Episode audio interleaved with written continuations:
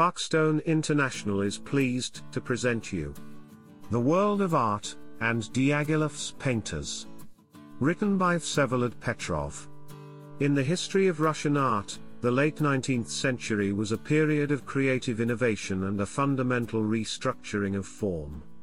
In the 1890s, a new chapter was opened in the visual arts by a generation of artists who radically revised almost the entire range of established tradition.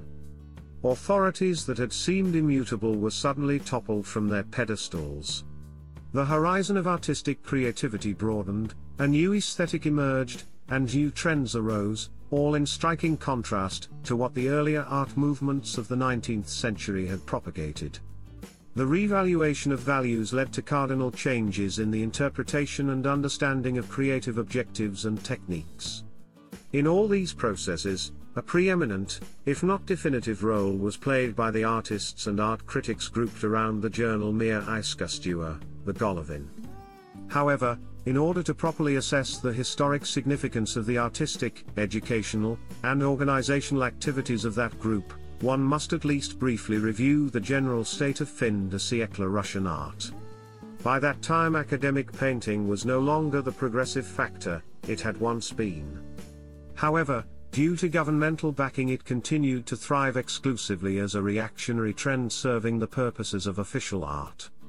A crucial role in the reshaping of Russian art during the last quarter of the 19th century was played by members of the Society for Itinerant Art Exhibitions, the Peredvizhniki or the Itinerants. Having achieved remarkable results in the 1870s, the itinerants reached their peak in the 1880s. Genuine masterpieces appeared at practically each of the traveling exhibitions. At that time Vasily Surikov produced The Morning of the Execution of the Streltsy, Menshikov in Beryozov, and Boyarina Morozova. Ilya Repin painted his religious procession in Kursk province, they did not expect him, and many of his best portraits. A number of other well-known painters also took part in the society's activities.